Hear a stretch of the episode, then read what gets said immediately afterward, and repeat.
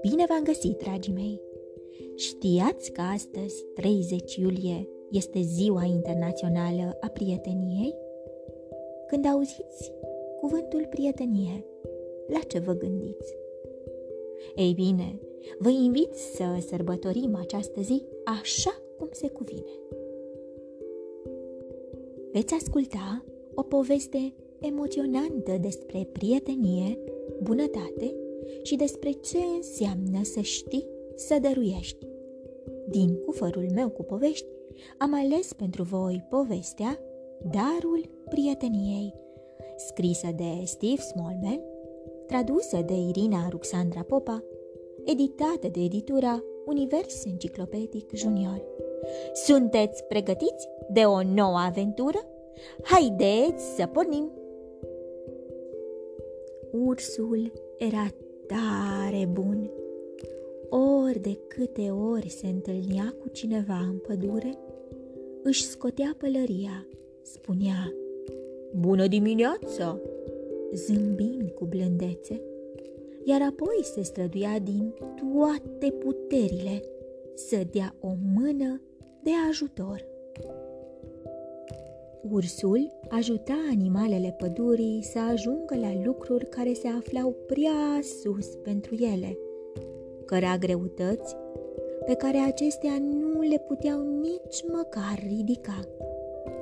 Le adăpostea de ploaie și făcea curat la sfârșitul petrecerilor, când toți ceilalți se grăbeau să plece acasă.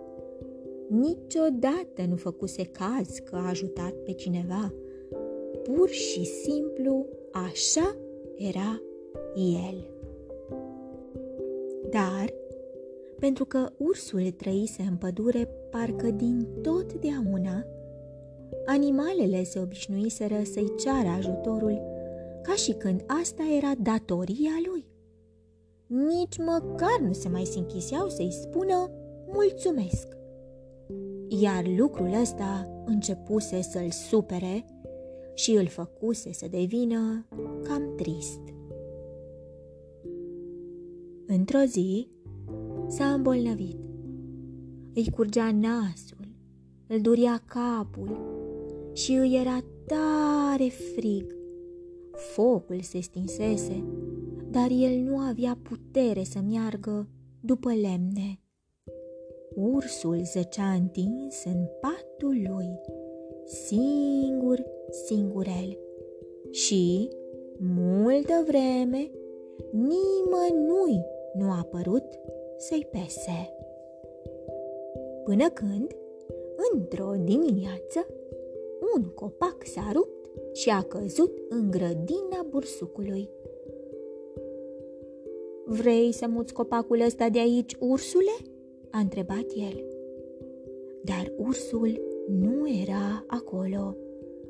Veverița adunase un sac mare, plin cu alune, dar era prea greu ca să-l urce singură până la căsuța ei din vârful copacului.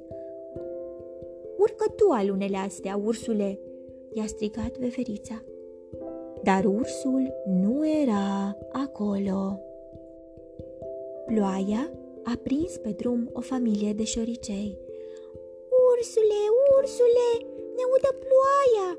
au strigat ei. Dar ursul nu era acolo.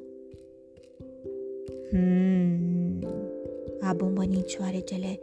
Sunt tot liarcă. Unde-i ursul când avem nevoie de el?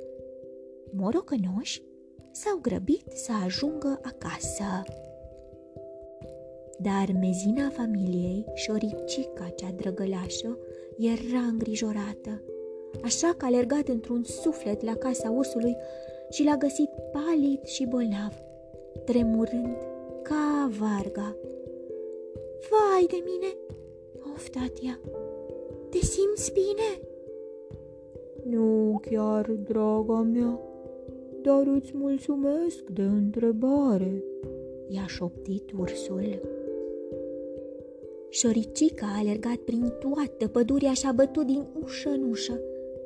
Ce s-a întâmplat? Au întrebat-o speriate animalele.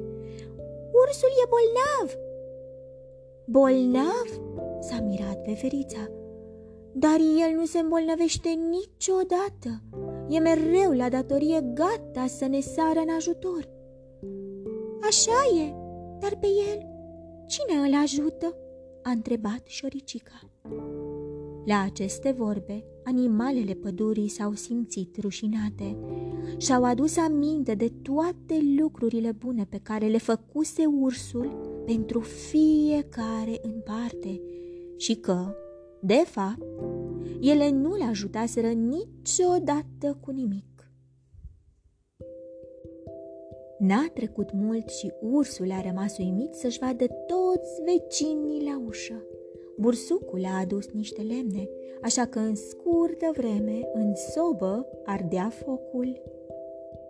Veverița a adus un vas cu cele mai bune alune, iar iepurașul i-a făcut un dita mai castronul cu supă de morcovi.